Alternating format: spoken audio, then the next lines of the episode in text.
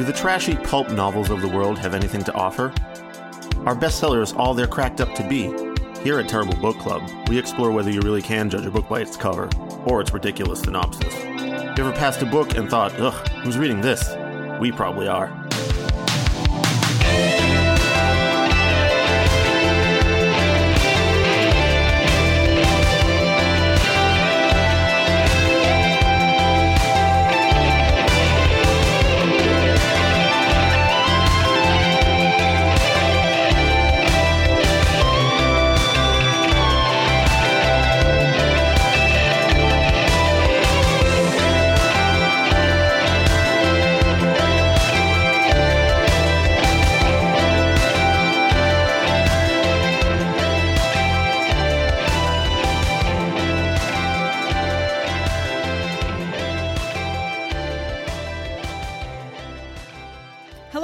Welcome to episode 99 of the Terrible Book Club. I'm Paris and this is Chris.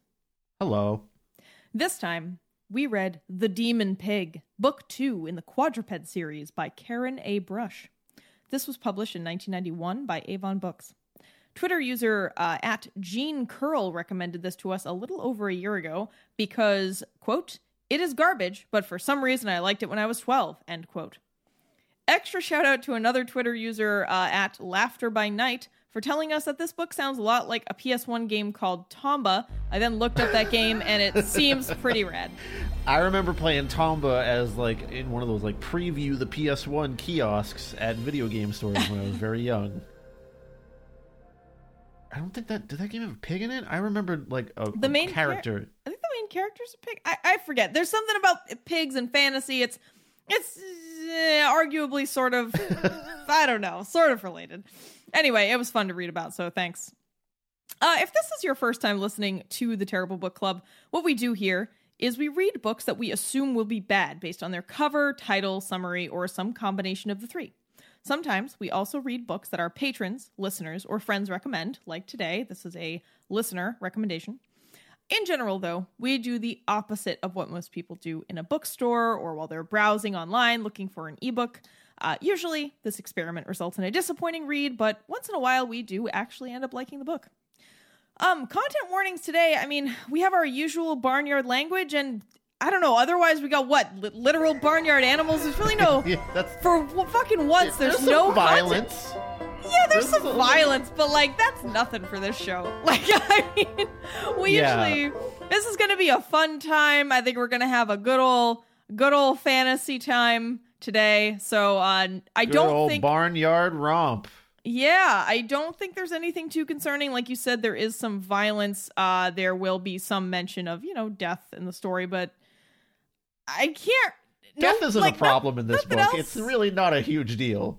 Yeah, and I think there's ones there's like some imprisonment scenes, but again, they're they're not permanent, so like don't worry about it. It's cool. Uh all right, Death so in this book is more like getting sent to a checkpoint in a video game that's a little bit farther back than you'd like, yeah, yeah, but you can still get back there. it's very true. All right, so uh, we have a, a special front of book tagline today on the cover of the Demon Pig. It says, "To save the world, a pig sometimes has to break the rules." From the author of The Pig, the Prince, and the Unicorn, uh, which is the first book in this series. I actually do not know how many books there are in this series. Uh, I have no clue. Anyway, the summary on the back of the book says Trapped in the land of the dead. Famine grips the realm. Warlords are poised for battle on their borders. From the fleshless land, the evil hand of the Queen of the Dead sows havoc and hatred across the Nine Kingdoms. And all the fairy pigs have been cruelly imprisoned by the dread fungus folk, except one. He has no magical powers with which to confront the forces of terror that enslave his world. Yet, this rotund, comfort loving young warrior must venture into dark and terrible places to rescue his people, restore the peace, eliminate the evil pestilence, and, if he's lucky, find time for a bite to eat. Wait, Paris, hold on. I didn't read the back of the book. Did they give away where the pigs were on the back of the book? that was the central mystery.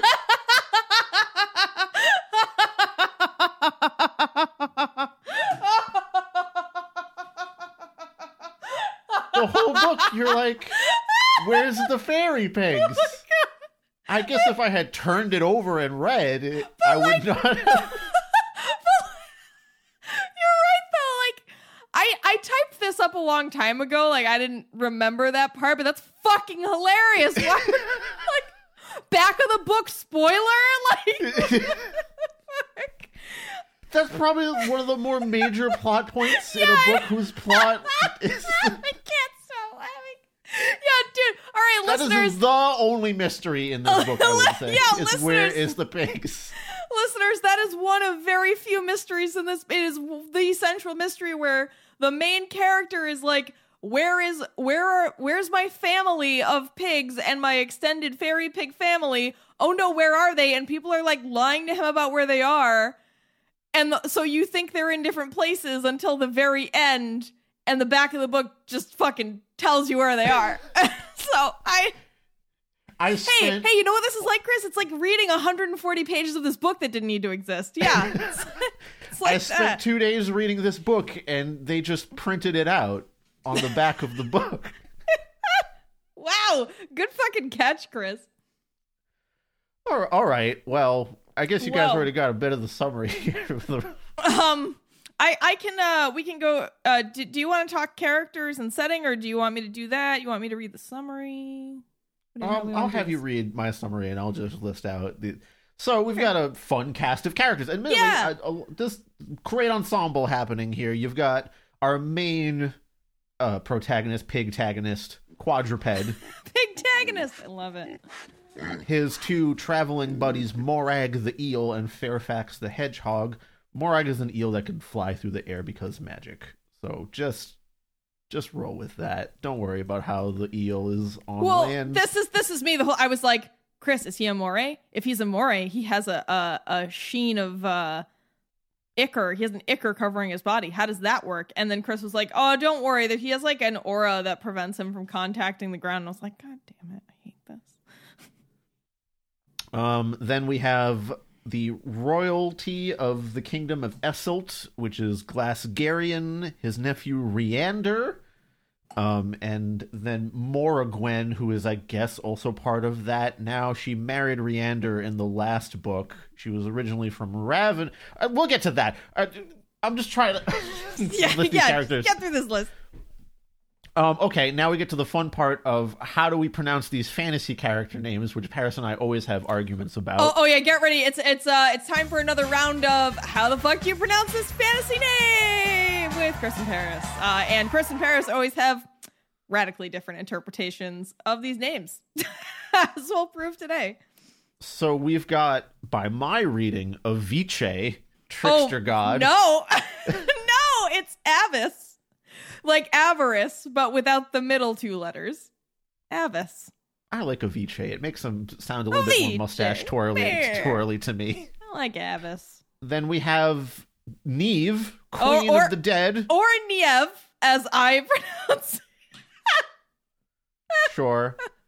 then we have the warlords of the land of Ravenor, the kingdom of Ravenor, who are Goriel, the Manslayer, Moragwen, and then there was a fourth one, but he never did anything. So Who the fuck? I forgot. don't remember who that guy was. Yeah, whatever. yeah, because he Fuck didn't do guy. anything. Yeah, fuck that guy.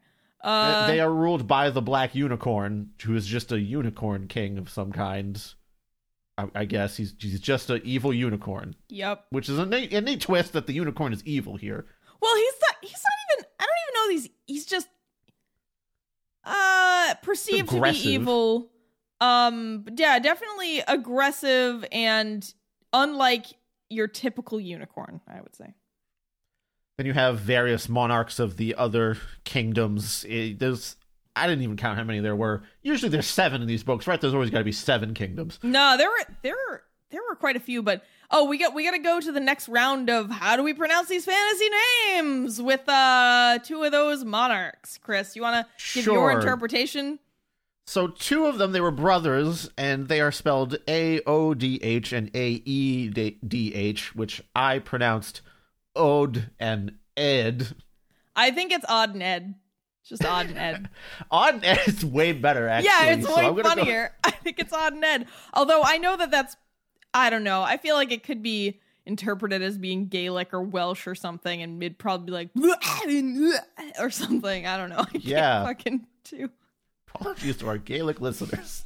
well, do you remember that episode where I had to pronounce uh the forest name in The Woman You Marry? Yeah, I didn't even try. I think. I, I got it, but I had to listen to someone say it like 30 times, and even then it, it was just anyway. Yeah. Odd and Ed. Odd and Ed are two kings, two brother kings. They don't like each other though. Uh, then we have Ferenthal, the fungus lord, Or even Rule- Ferenthel. Ferenthal, ruler of the Mushroom Kingdom, I suppose. So he's just Bowser, right? Well, Or yeah, but he's a but he's a mushroom. He's not Yeah. It's the non Mario Mushroom Kingdom. We have Glissane and her daughters, who are Goriel's dead family, but they're, again, when you're dead, you just go somewhere else. Just wherever Neve is, she gets to tell you what to do instead of everyone else. And then finally, we have Sly Mold, the Sly Mold, who is a revolutionary mold. yes. Uh oh, and uh, the main Quadro's pig herd, his sounder, as they put it. Yes, and these pigs are fairy pigs. They are magical. They have powers. Uh, unknown as to why pigs specifically are the powerful um, animal race in this in this uh, adventure. But all right, so we're gonna once again give you a summary breakdown of the actual story and the and plot elements, so that when we talk about our critiques, what we liked and didn't like, uh, you don't have to sit here and wonder what the fuck is going on, or at least you won't wonder as much. So, in book one, which we did not read, uh, but this is what we've gathered, uh, Quadro, our main, our hero pig, accidentally becomes the possessor of the key to the prison of the Black Unicorn, who is the ruler of Ravenor. Uh, Ravenor is a somewhat malevolent kingdom of beings that are more on the monstrous side. Quadro frees him with the key and becomes both famous and infamous for this act. Quadro himself is a young hogling.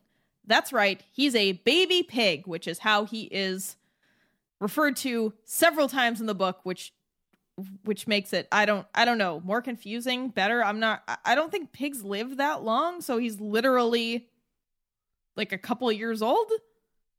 Not really sure. I don't doesn't at some point the elder pig in the herd say he's centuries old?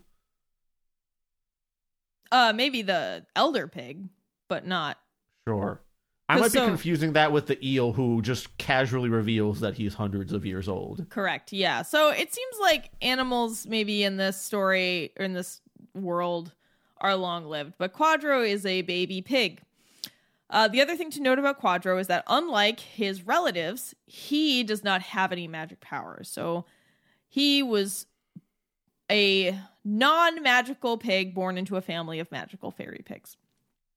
Um, in this book, the book we read, uh, picks up right at the end of the first book. So Quadro and his companions, Morag the eel and Fairfax the hedgehog, are returning to the forest where Quadro's family and herd live, only to find it deserted. Informed by an ornery turtle that the pigs just up and left, Quadro becomes worried and turns right back around with his friends to go all the way back to Esselt, where they just came from, to ask his allies, Glasgarian, Riander, and Moragwyn, for assistance in locating and saving his family. Along the way, many misadventures are had when Quadro lets the demigod trickster Avis loose, who for some reason was tied up in the basement of a farmer couple. Yeah, we don't never have to talk about this. yeah, yeah, yeah. Um, Avis toys with Quadro throughout the entire book, capturing him for brief stints and then letting him go on a whim, threatening to take him to the fleshless land where Nieve, Queen of the Dead, rules. Avis seems to be smitten with Nieve and knows that handing quadruped to her could put him in her good graces. But we don't, mind you, we don't find that out until the very, very end of the book. Meanwhile, war is brewing between the various kingdoms. Everyone suspects Ravenor and the Black Unicorn is responsible for the unrelenting rains that have been plaguing the rest of the kingdoms and ruining their crops. Negotiations fail, and every kingdom but Esselt wants to attack Ravenor. Ravenor. Esselt ends up caught in the middle, defending their once enemy in order to not provoke a greater war. Quadro tries to do something about all this, fails, ends up in the Mushroom Kingdom, and is almost roasted alive and consumed by sentient fungus. However, he runs into his family and herd, also imprisoned by the fungal realm. They reveal that they, as fairy pigs, control the weather and are subordinate to Niev of the fleshless land, who has ordered them to cause the rain. For some reason, they didn't tell this to Quadro at any point during his upbringing because he isn't magic like the rest of them. A slime mold, named Slime Mold, that he befriended when he let Avis loose, helps him get free by pointing out a hole in the wall that I guess Quadro needed a slime to point out, and then all of a sudden the mold is leading a protestariat revolution against the bourgeoisie mushrooms, allowing Quadro and his herd to escape. That's one of one of the fun moments of the book. Avis swoops in, takes Quadro to the fleshless land to present to Niev, who refuses Avis's proposition of marriage. So, petty trickster that he is, Avis reweaves the threads of time so that the fairy pigs are no longer beholden to Niev, but everything else is the same, and thus the rains are no more, and war is averted. And ever, everyone lives happily ever after. The end. Hooray! Hooray! Now, we obviously have some bullshit to talk about. Um, do we want to talk about things we like first before we talk about things that we were real confused by? I would say so, yes, because overall I did enjoy myself reading this book. yeah, it was it was very enjoyable, but I think so I have a particular soft spot for whimsical medieval fantasy animals, so like if you tell me, "Hey, our main character is a cute pig and a hedgehog and a magical eel and there's like a, a mold that's kind of sassy and I mean, it's going to be hard to make me not like it." like I just like right I love you. I love Mouse Guard, uh, you know, Redwall, anything where you got little little animals living in a medieval fantasy world. It's But you didn't like warrior fucking great. cats. Yeah, that wasn't a medieval fantasy world. that was a modern day, and it was actually that's a great example of how you can ruin it for me. Yeah, we had cute we had cute animals, but like it was I it's been a while since we read that. It was just so poorly designed. Um fuck god, I should have thought more about warrior cats. Hey, there's a phrase I never thought I'd say in my life. I should have thought more about warrior cats for this episode. Um yeah, I mean cuz like arguably both of these books are for kids, but the thing one of the things I like about the demon pig versus warrior cats is the demon pig there's jokes in there for older people for adults. Um and i think and it doesn't it doesn't cut corners with like vocabulary or writing. It's well written. It has some really clever moments. And it you know it gives kids the benefit of the doubt. It it doesn't it's like hey you're a kid who wants to read this book. We're just gonna show you some words. And if you don't i don't know if you don't know what they are just fucking figure it out through context. Get a dictionary. Like it doesn't treat children as though they don't know anything um but then again i guess i'm assuming that this is a children's book I, I feel that it is somewhat aimed at children, whereas Warrior Cats was probably more young adult, so technically aimed at an older audience. But this book gives, presumably, what is again being aimed at a younger set, a lot more credit when the words like socio-political come up in this very seriously without uh, they kind of assume you know it. Although at, at that point that's morag the eel talking to quadruped who does not care about what he's saying. So perhaps you're supposed to relate more to quadruped who does not care about morag the eel's analysis of the socio-political context that resulted in guards on a bridge they're trying to cross.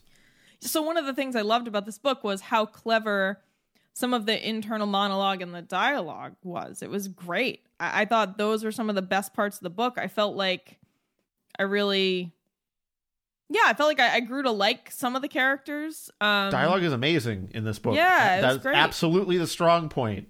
and it's well well written overall. Like it, like basic sentences and you know there's very very very few typos like no weird syntax. Con- it's concise. You know this was what 240 pages sorry Yep. chris i didn't mean to cut you off go ahead uh, all I was going to say is that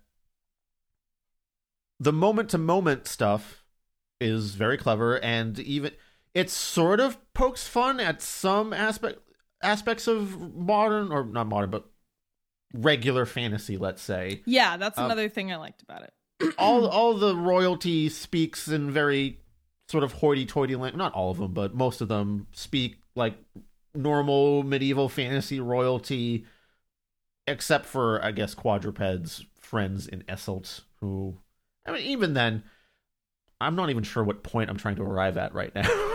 Well, So I think cut- well, so so this is another thing I liked about the book that I think Chris also did is that it does poke fun at some fantasy tropes. Um so there's a point where um you know, there uh uh Riander, yeah, I think Riander or Glasgarian is in the ice palace that they live in. And he's like leaning against the window and he's sad because the negotiations are going so poorly and he's like fuck we're gonna end up in a war.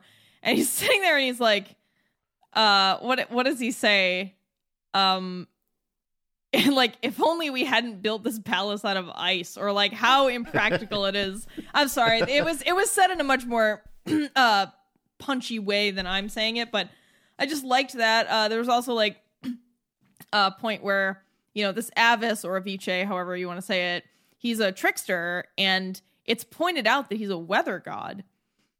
And one of the times he has quadro sort of captured on this like flying ship he summons some weather fae sprites to help with the sails to, they're like wind sprites and quadro convinces them to help him escape to like carry him safely on a wind to the ground basically.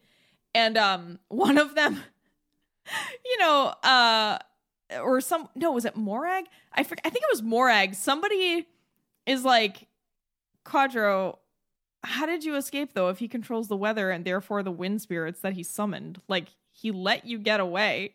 Like you know you Yeah. didn't you didn't escape really Yeah. um and so i just i thought moments like that were fun. Um you know sly mold gets his name because quadruped quadruped mishears him. Quadro meets him in a dank cellar and says what are you? And slime mold says i'm a slime mold. And quadro says slime mold? And slime mold is very happy to be named slime mold because no one has ever given him a name. He likes the name sly um it's just you know silly stuff like that. It's really f- this book is very fun. It's very fun. If you want to just have like a fun little cute animal time i guess it's there. Chris? I would like to bring up my favorite scene in the book at this okay. point, which is Qua- I think this is right after Quadro falls out of the ship or is being is carried down by the face sprites. He's in a field and he's looking for some help because he's lost and he doesn't know how to get back to his friends. mm-hmm. And he sees three slugs on the ground. And he goes up to them and asks them for some help, and he doesn't expect them to offer much because they're slugs. And then turns out there are three slugs of varying types, where one is a poet, and it, it starts when Quadruped says, "Can you help me? I'm lost." He starts going, "Aren't we all lost, really? Every one of us on the winds of fate." And then another slug pipes up and is like, "No, he means literal latitude and longitude. Excuse me, Mister Pig. Can you give me exact descriptions of what you're looking for and perhaps a, a point of data?" And it's it's just a silly scene. It has no bearing on anything, to be honest but, with but you. but again the the interactions. It's the heart of the book. yeah the interactions are yeah you put that well the interactions are great um oh yeah just some brief examples of why i think the writing is good. You know here here's just like a you know it's got it's got some good descriptive writing. We all know i'm a junkie for good descriptive writing. Uh here's just a uh, sentence fragment. Where the sun was setting visible at last as a great red ball half dressed in purple clouds. What a nice way to describe a pretty sunset. Um let's see. I also have some pages marked off so i'm just gonna read a little bit. Um I like that. 71 It's I. Uh, correct me if I'm wrong, Paris, but is it only Niev that is described as a sort of mildly sultry way, and every other female character is just a lady? Yeah, there a- there's no there's no creepy sexualization of anyone in this book, which was wildly refreshing for us here at the Terrible Book Club. Um, no there's no sexual assault, nothing. Yeah. it's great. Avis, upon refusal of his proposition for marriage by the Queen of the Dead, he gets back at her by unbinding her pig herd from her, but he doesn't do anything beyond that, despite being able to control the literal threads of time. Yeah, we'll talk about that in a minute. Um, oh, so actually, page seventy-one is um, what you were talking about when Morag goes on one of his like socio-political rants. Um, ahem. These rumors about Ravenor are most disturbing," said Morag. "Something terrible is happening to the kingdoms. This border patrol is a symptom of imminent sociopolitical upheaval. Fear of famine is causing dissension and increased factionalism, manifesting itself as a renewed sense of national identity and separatism. The border patrols are only the start. In the coming fight for survival, it's going to be every land for itself.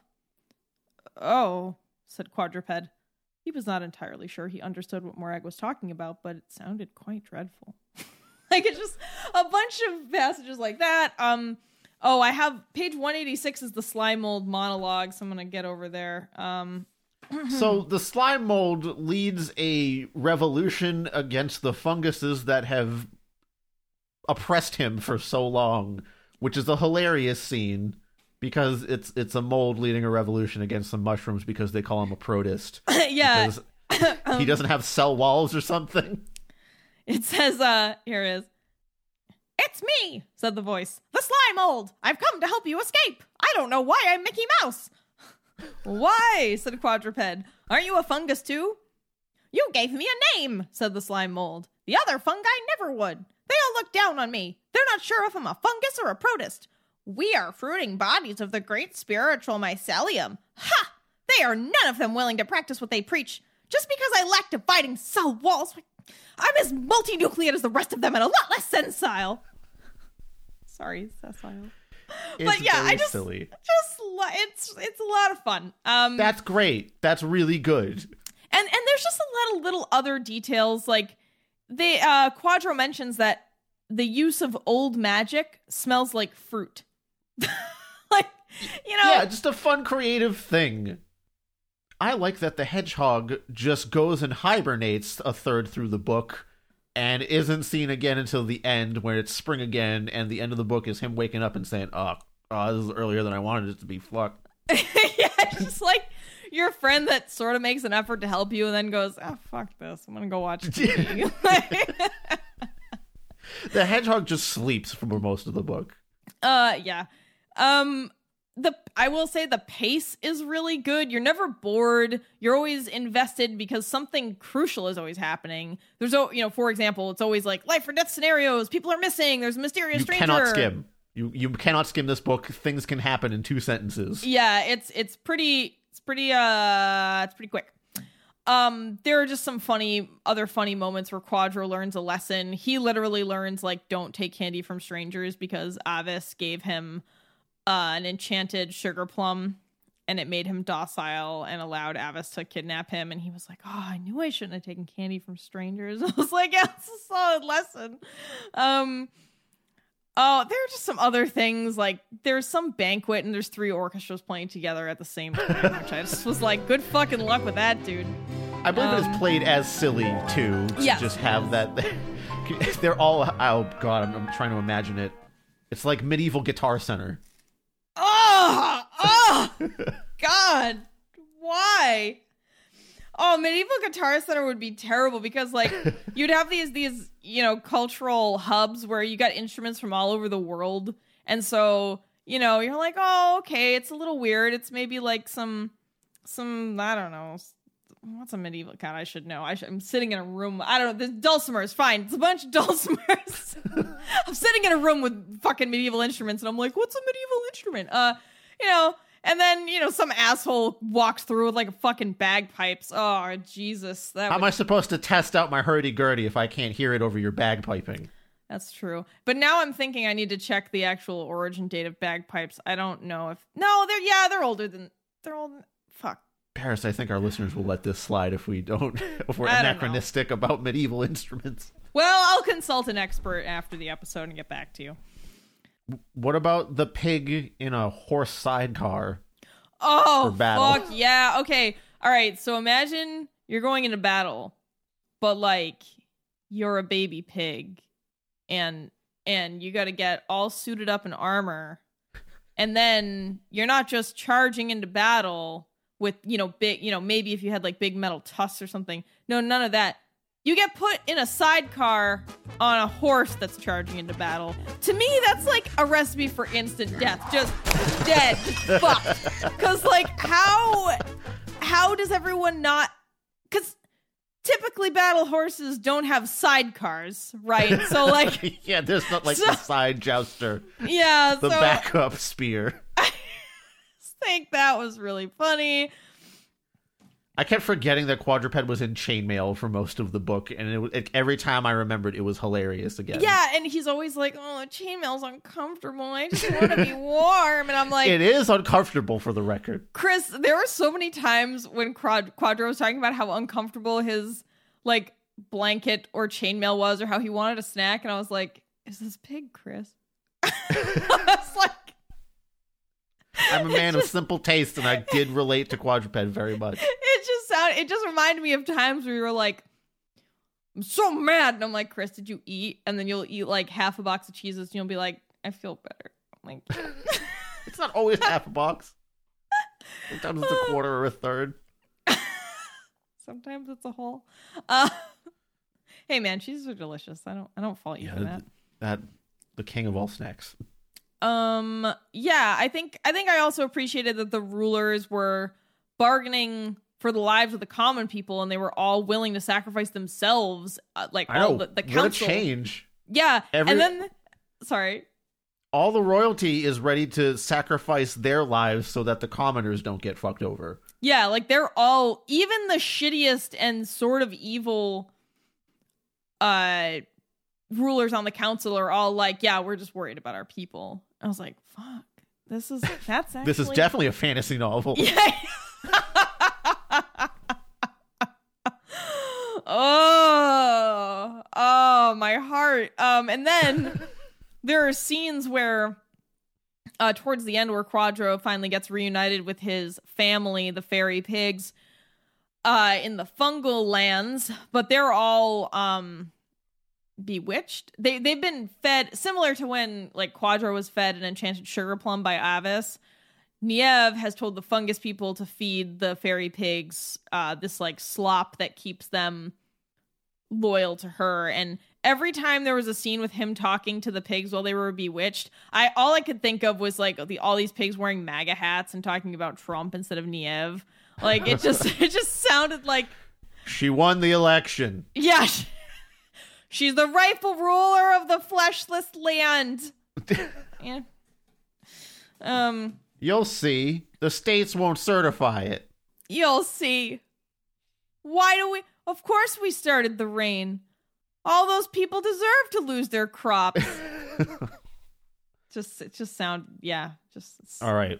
Well, that's All a lot of stuff we enjoyed, Yeah, I would and there's say much to like. this book is an enjoyable read. Um, if you're just looking for like a real casual chuckle, maybe maybe you got a, sh- a bus trip or a short plane ride or something, and you want to have a good time. This is here for you. But there were some things we did not like about it, so let's uh, let's get into those.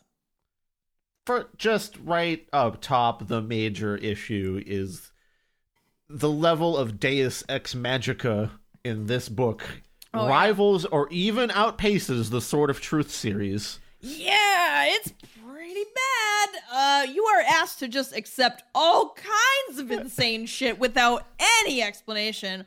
Or if an explanation is given, it's equally bizarre and you're like, what? That didn't explain. It's like, oh, oh yeah, the rain was being caused by the fairy pigs. What? Oh, they can control the weather. What? like, why though? I don't. Also, they never told Quadruped just because he's not magical as well, which seems mean. That's like you're leaving your son out of the whole reason the fairy pigs are kind of doing anything. Yeah, that's fucked up to be Does like, oh, you're not, not. get to hear about any of the weather changing meetings or something? He's just constantly excluded from knowing about that. So on on top of the fairy pig stuff, right at the top of the book, we're introduced to the four dead warlords of Ravenor who just get to come back because the unicorn calls them back, and that's it. The queen of the dead can't even keep them there because the black unicorn says, "Nah, you guys aren't dead anymore. I refuse to certify the results of your death." Yeah, that shit just happens all the times. Like all these fucking faithless death electors. Like, get out of here. you know, this asshole's dead. And and somebody else is like, no, he's not. It's like, no, he's fucking dead. He's unconscious. His soul is gone. And you know, the Ravenorian elector is like, nah, no. And I, that just happens. This is one of the things I think Chris and I both disliked. There, it's another fantasy book where there just is no real consequence. There's no real consequence. Everyone who dies comes back from the dead. I, I, I don't know if there's maybe one or two No, exceptions, but most people who die come back. I will say. That's mostly because most people who are dying that we know are from Ravenor, and there's some kind of weird immortality thing going on in Ravenor only. If you remember, it's Yes. like Ravenor, Ravenorian people can come back from the dead because of the black unicorn. Fairy pigs and even I guess regular pigs can go in and out of the fleshless land without having to die first. Yeah, but just pigs though. But just pigs though. I don't know. but everyone else is subjugated under Niev when they die. I think it's just that in this book, it's only Ravenorian people. There's that one thing with one of the princesses of one of the kingdoms, a Shaned, actually making a reappearance. That name Which making we a both reappearance. laughed. Chris and I certified that we both laughed about it. we were texting about it, and I was like, But "Yep." she only came back because she was possessed by the spirit of a Ravenorian warlord's dead wife, who, when the ghost kisses him, he dies too. Which again, yeah, I what like how? oh, okay, he can still he can still come back though so that's not even a big deal there's even a scene where he's dead again with his dead wife in the fleshless land and Quadra's trying to convince him to come back to help out the kingdoms and he's like I mean I'm dead and it's fine I don't care if other people die seems great to me I get to be with my wife and kids again yeah. Honestly, dying seems fine. There's it doesn't seem. Is there a hell that we just don't know about?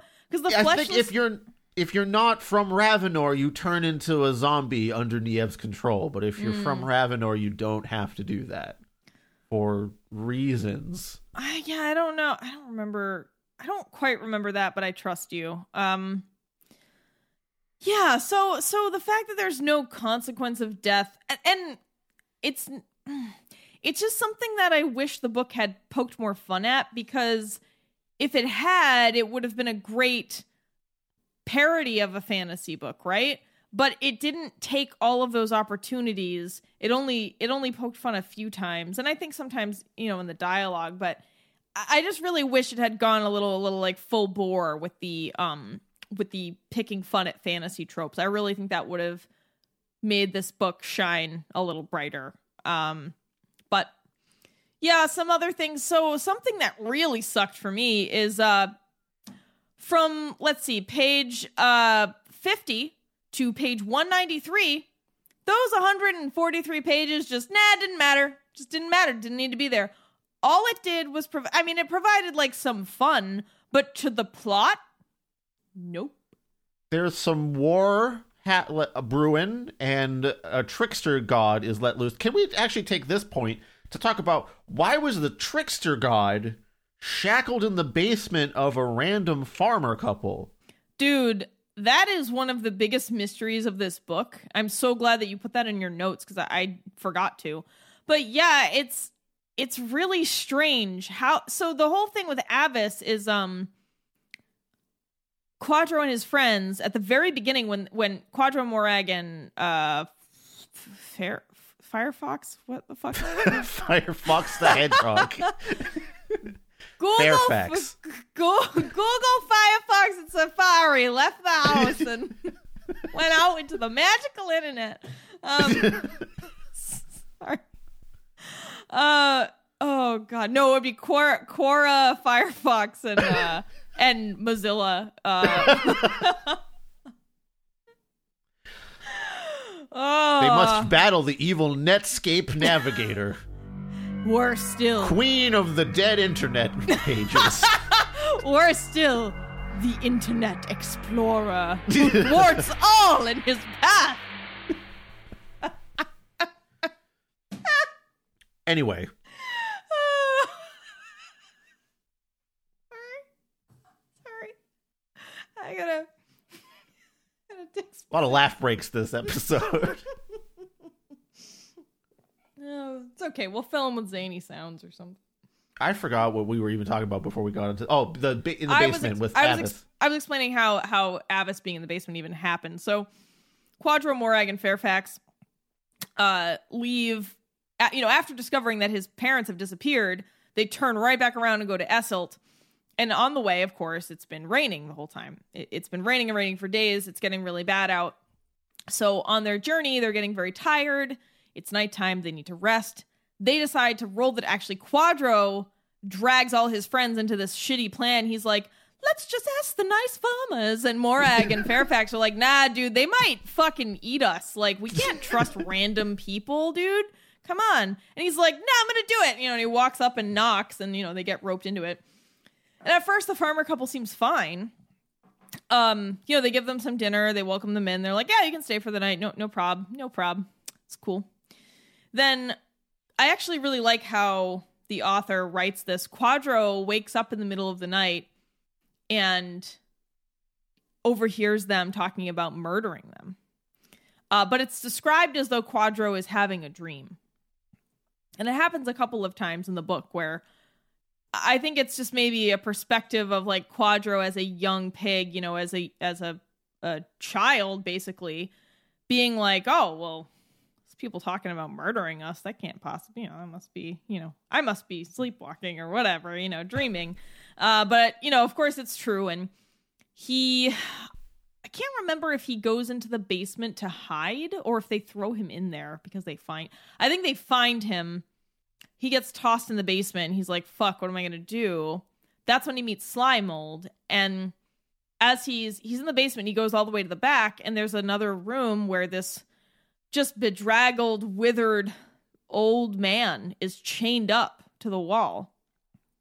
And you know quadro's like fuck what the hell did this guy do? You know and he had just heard the farmer and his wife talking about murdering him so he's like well if they have someone chained up down here they this person must not be bad, you know?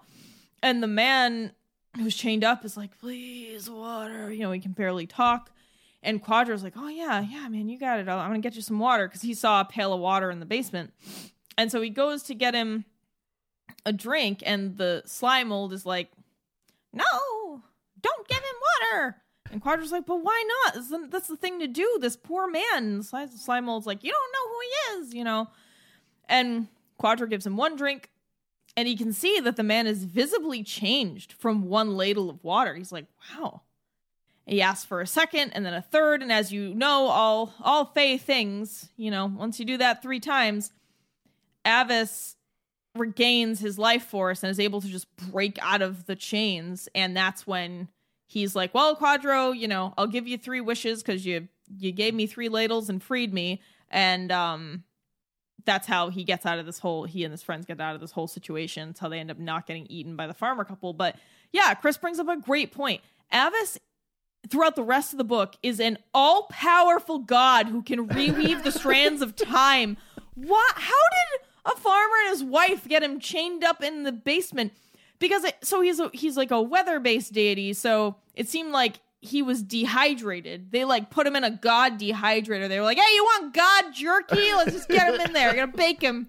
Let's get him nice and nice and There's no reasonable explanation for this whatsoever as to why the weather trickster demon was in the possession of some random farmer. It's not like the farmer couple was monstrous or magical. They're just a, They were mundane, and a- as far as we knew. They were mundane characters. Um, sorry, there, there was, like- there's a Miller and his wife, but whatever. Yeah. Yeah. I, I do like that in the morning, uh, Quadruped still kind of thinks it was a dream. And when the farmer couple isn't around, they just have breakfast. And then Morag the eel makes everyone wash the dishes and clean up after themselves. And Yeah, I was that's- like, hell yeah, Morag. Yeah, I was. I remember messaging Chris and being like, "Chris, I am Morag." Yeah, I guess I'm Quadro and you're Morag and Fairfax is somewhat. uh, Tris. Oh, yeah, that's true. Obviously. Oh, yeah. oh my God. Fairfax is totally Tris. Like complains and goes to sleep. Has something better to do than this bullshit. I mean, she's not wrong. yeah. Oh yeah.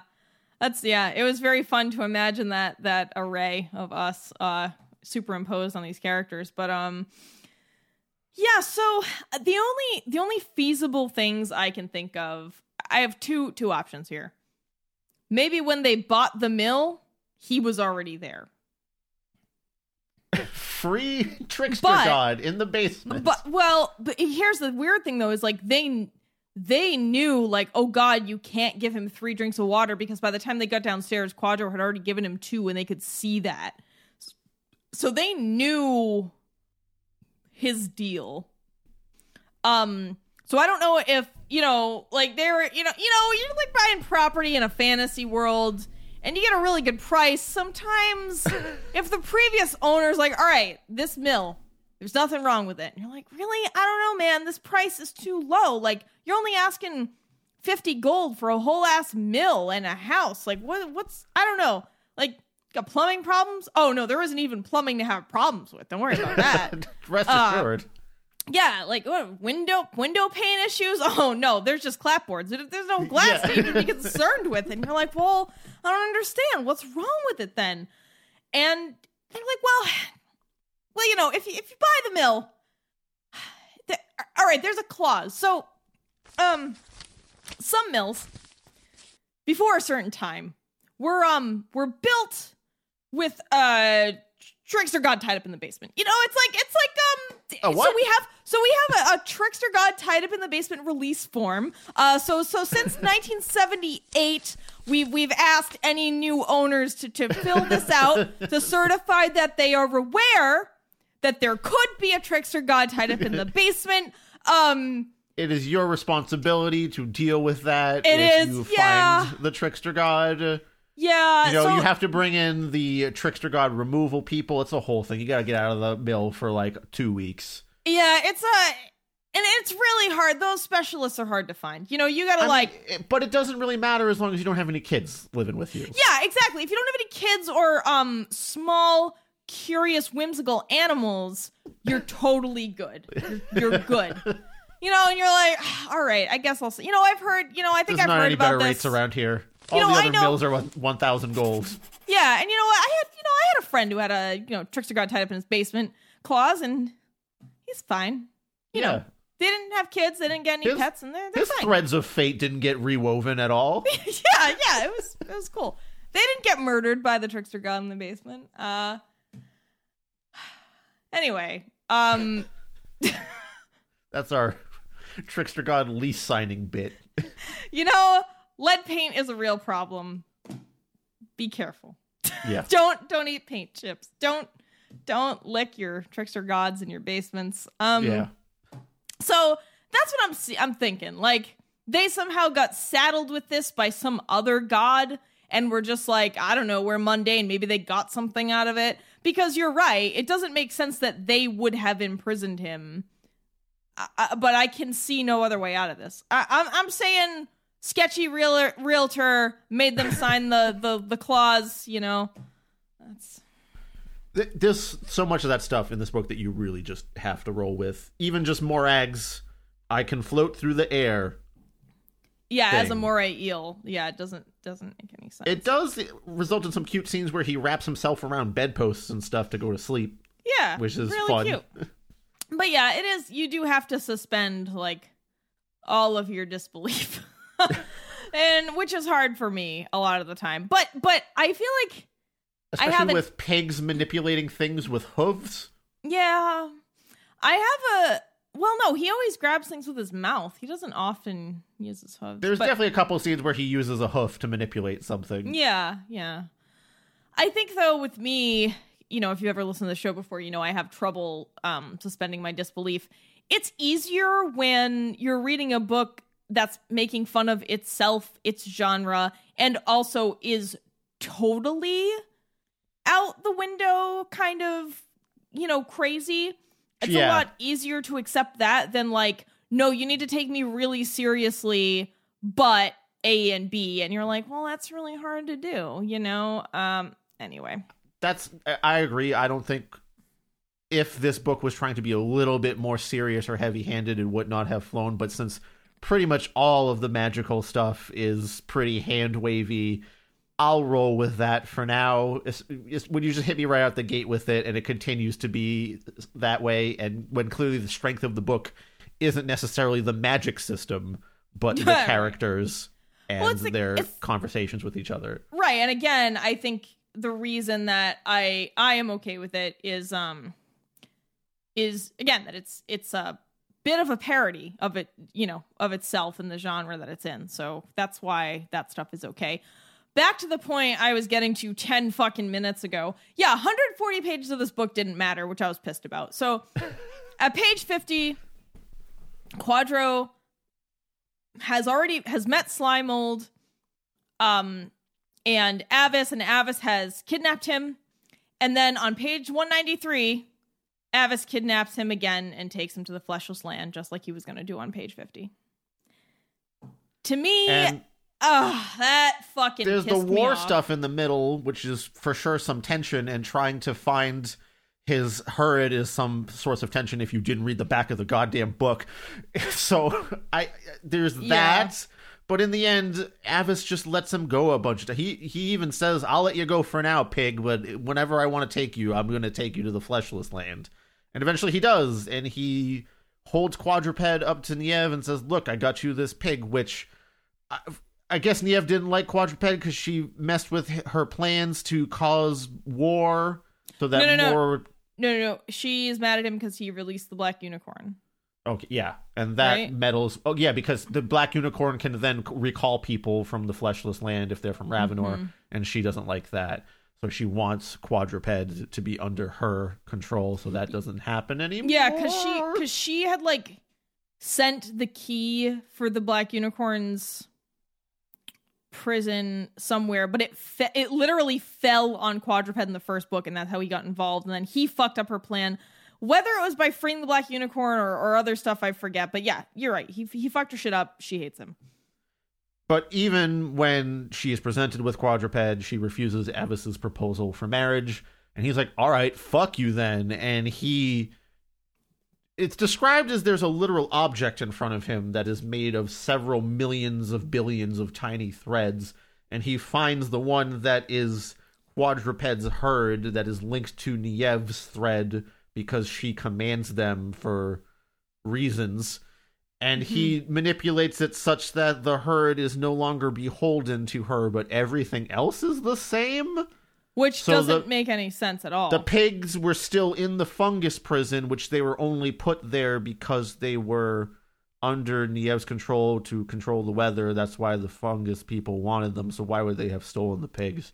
Yeah, they and were what- never under Niev's control to begin with. Right, and what was causing the rain if it wasn't If Niev Niev couldn't order them to do that, How would how would how would Quadro have ever gotten the key to the black unicorn and and all? I mean, I guess you can say that perhaps other things could have happened to cause that stuff, but it just uh, doesn't sit well with me. It's not a good, when the way not to a good solve way your to end problem is a god deciding i'm just going to make this not a problem it. it's very unearned Well, and and again, if if it had been a lot more direct about making fun of that as a fantasy trope, it would have been great. But it it felt more earnest than I wanted Yeah. it to. like I wanted it to be like, you know, yeah, isn't this fucking dumb? There's just no consequences anymore, and that way would have been fine. But it didn't.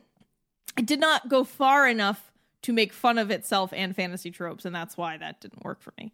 i would have even allowed it if something that quadruped had done or said to cleverly convince avis to reweave things in his favor or even if there was just like like the slime mold thing when slime mold came back to free quadruped from being imprisoned by the fungus people why not do something like that but with the whole avis plot as well?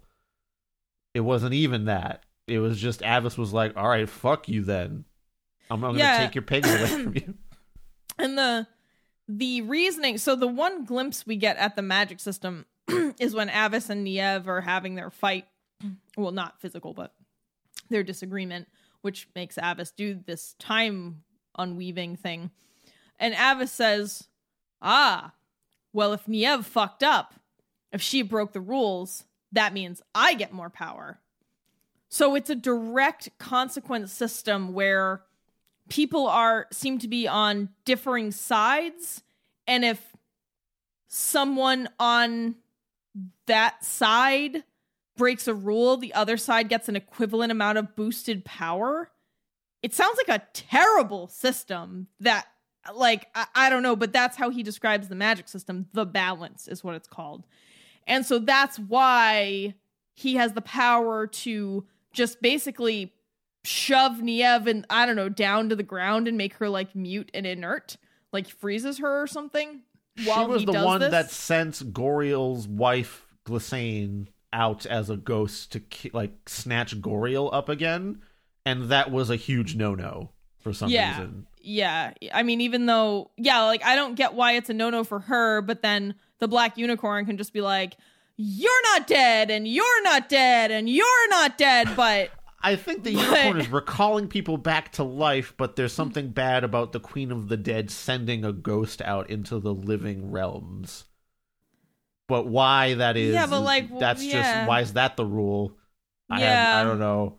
I don't know. Um, so yeah, I mean, and the, and the whole ending is just this paint by numbers fantasy, like happily ever after, where no one really died. Uh, everyone is saved. All the rulers come to their senses at the same time, and they all sue for peace. And ta-da! And Avis is just out there. Yeah, he's just like, peace. I'll fuck with just, you later, bitches. like, yeah, that's just. I don't know.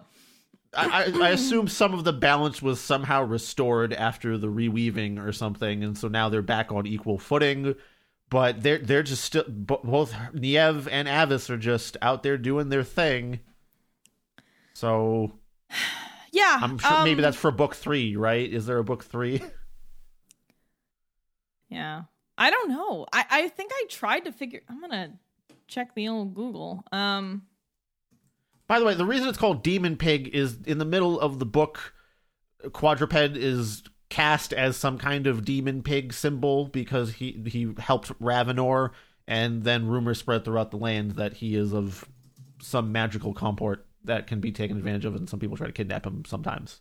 That's really it. Yeah, he is. He is both, like I said, both famous and infamous. There are some people who consider him like the savior white pig, and others that consider him the evil demon pig. Um, there's some ruffians in a field that try to abscond with him, and they are taken out by Morag and Fairfax, I believe.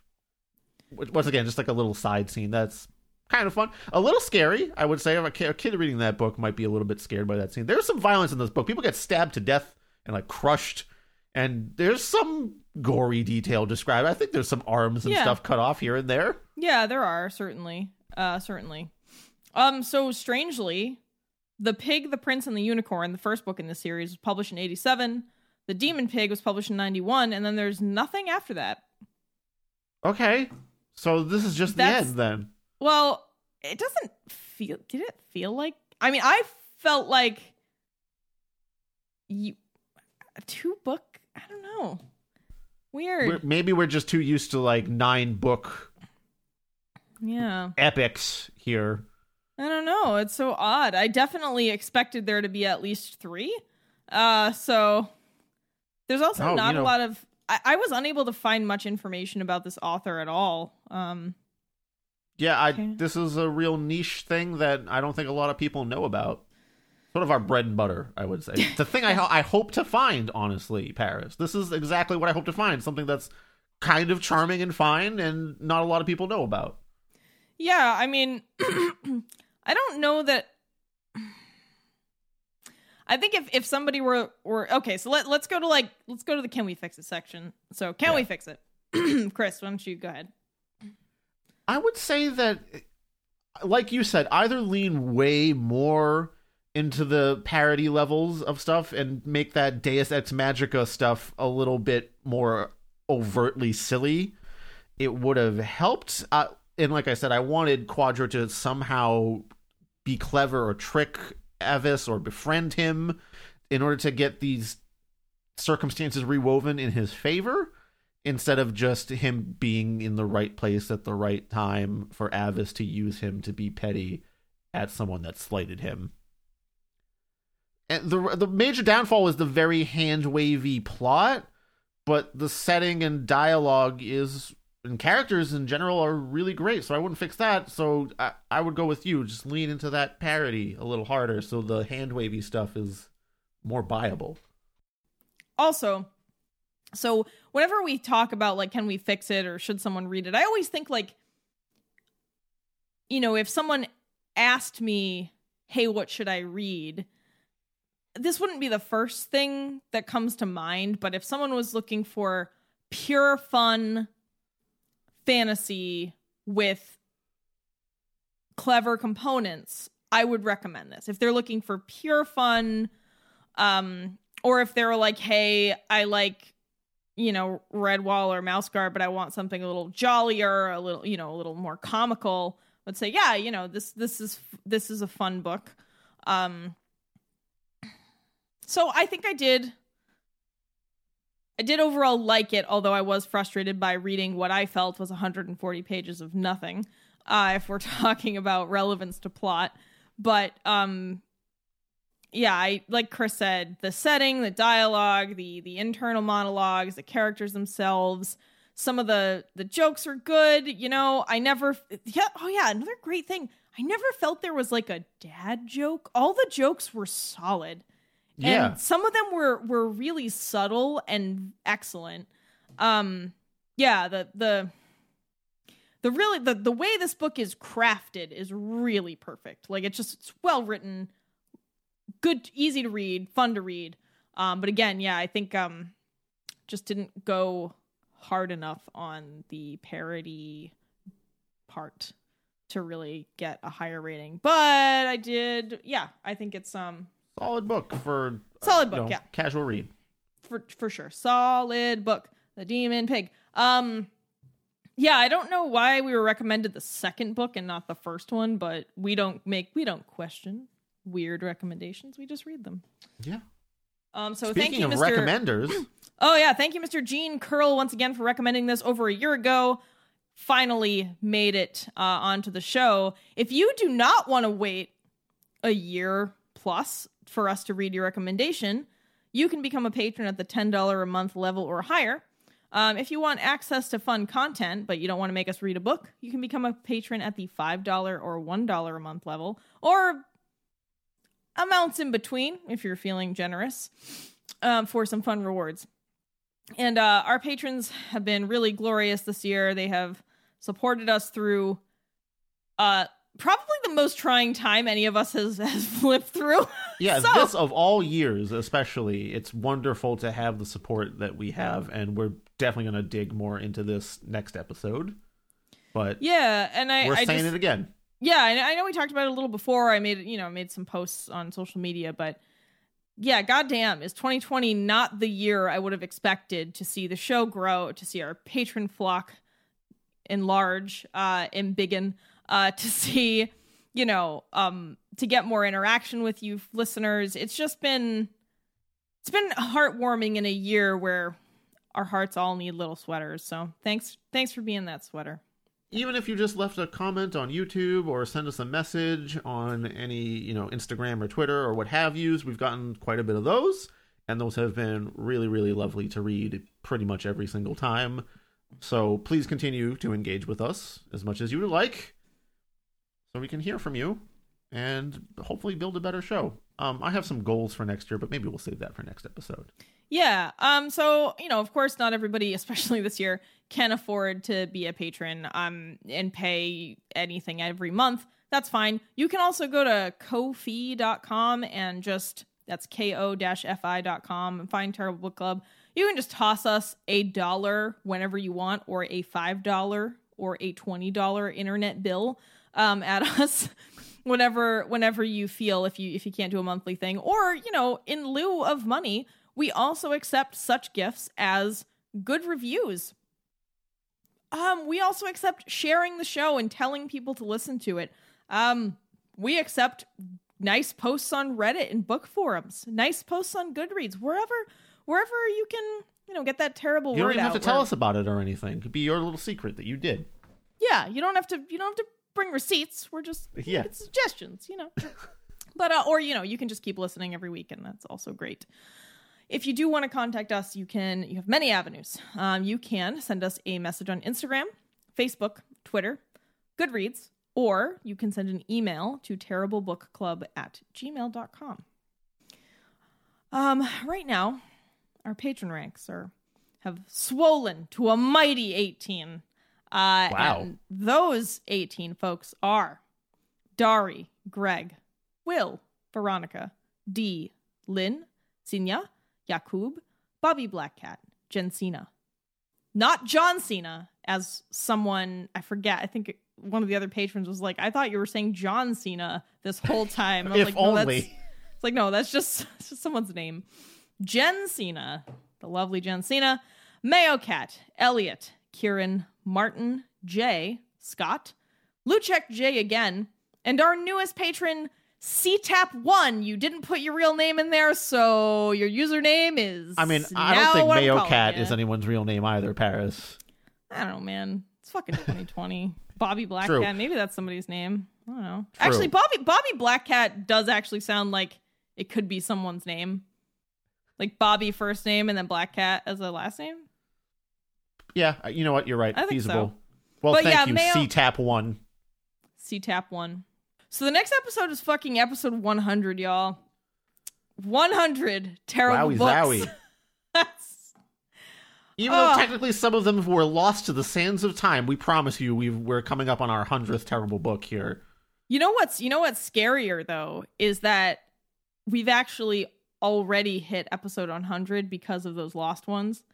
Because I I actually was able to find through digging through um cached internet web pages that our original episodes that were lost were like it was like one, two, three, four, five, six, and then it was like six B, seven B. So I think technically we're maybe at like 104 at this point. But fuck it. Well, Those you know, episodes aren't yeah. real, so it doesn't Yeah. matter. Um it's fine. We can choose any history we want to. We've rewoven the threads of fate. You know what, Chris? The balance was fucking off in 2020, yeah. so we are doing what we want. We are changing numbers. yeah, anyway, bend to our will. next episode is episode 100. We are going to try to make it special. Uh, we're going to stream it on Twitch. We are going to do an award show for um, some fun categories. We we actually asked for um, ideas from you all, and we got a ton of ideas. We actually got so many responses we couldn't include them all. So thank you so much for all of the responses. But um, you know, we've got so it's it's just gonna be like a silly thing where Chris and I award books, uh, certain. What's the fucking word? Accolades, No. No. superlatives. Yes, thank you. Superlatives. Um yeah. So it, it'll be a good time. We're of course, we're also we're also reading a book for that episode, but it's a very short one, so the discussion it's very short and very stupid. I've already read it, so I can tell you it's going to be a fucking short analysis. Um so we're going to we're to talk about the book and then we're going to do Very short and very show. stupid is my Tinder bio. I mean, you're not the you're I'm you're not- not average very- of average yeah. height. Are you not? Yeah. yeah, I'm like Um five seven or something. I don't know. I don't count that as much as some people make me think I sh- should. Even though, Yeah, what is wrong with people in height? Why is that a thing? I- Like, why can't you just be like, why can't you just look at someone and go, am I attracted to them or not? Like, why does it have to be about like all these prerequisites? Like, just just let yourself take in a person's essence and decide if you like it. Terrible Book Club. Take in a person's essence. Well, I guess I'm just saying because like you never you never know you never know. I I think having uh arbitrary standards like like a height is silly. You know, obviously you should have standards about other things like hey, you're gonna treat me well, but yeah, height. Dating advice with Terrible Book Club. We're we're hitting all the buttons tonight. Oh yeah. How about we just let people know on what day we're planning to possibly Twitch stream episode 100? Oh yeah, so episode 100 will be Twitch streamed on uh opening my calendar. Um calendar is loading. Oh, on Saturday, November 28th. So that is this upcoming Saturday if you are listening to this on release day.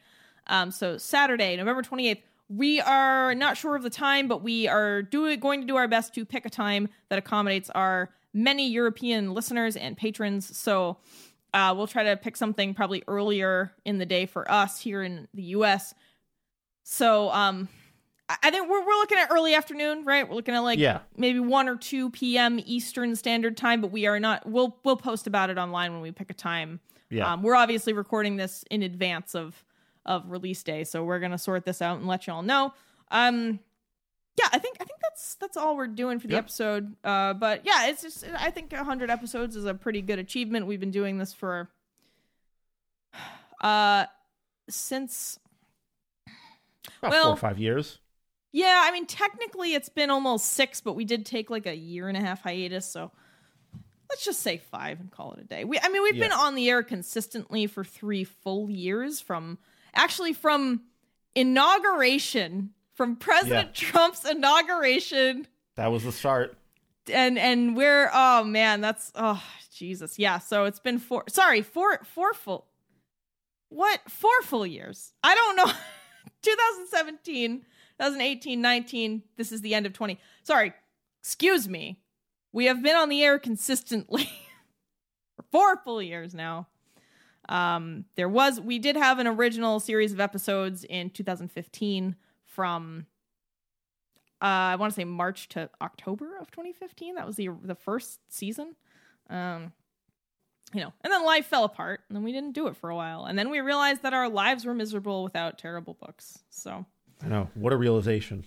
yeah, what a realization. But um, anyway, if you have any pressing questions for us, get them to us uh very soon because we are going to be doing that episode on the 28th. So get them to us as soon as you can.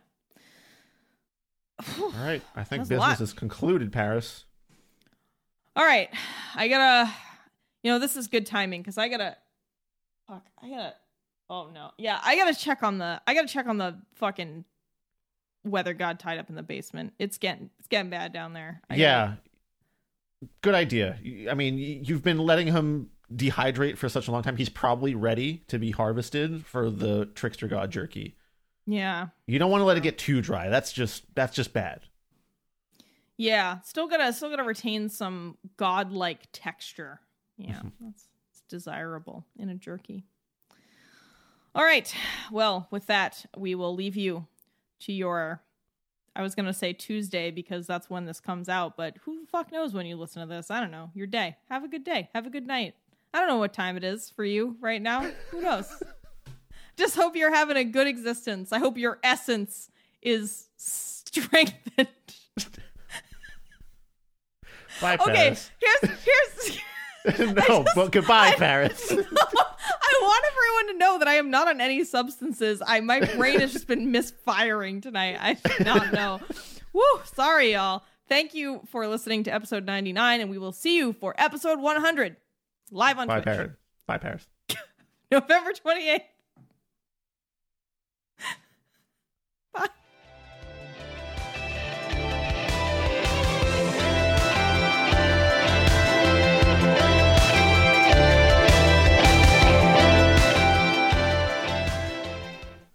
I agree with you. I'm just pouring seltzers. You're gonna get this into my giant mug. I just, I just don't want it to be in the background of my resort. this is gonna end up at the end of the episode, isn't it? Oh, hang on, hang on. You gotta look at my mug. You gotta look at my mug. It's so good. It's so good. Is this Paris seltzer pouring ASMR all of a sudden? Look at my mug. It's so teal. it's made of stainless Can you steel. move the straw in and out of the top of the hole near the microphone? Oh yeah. Yeah, there it is.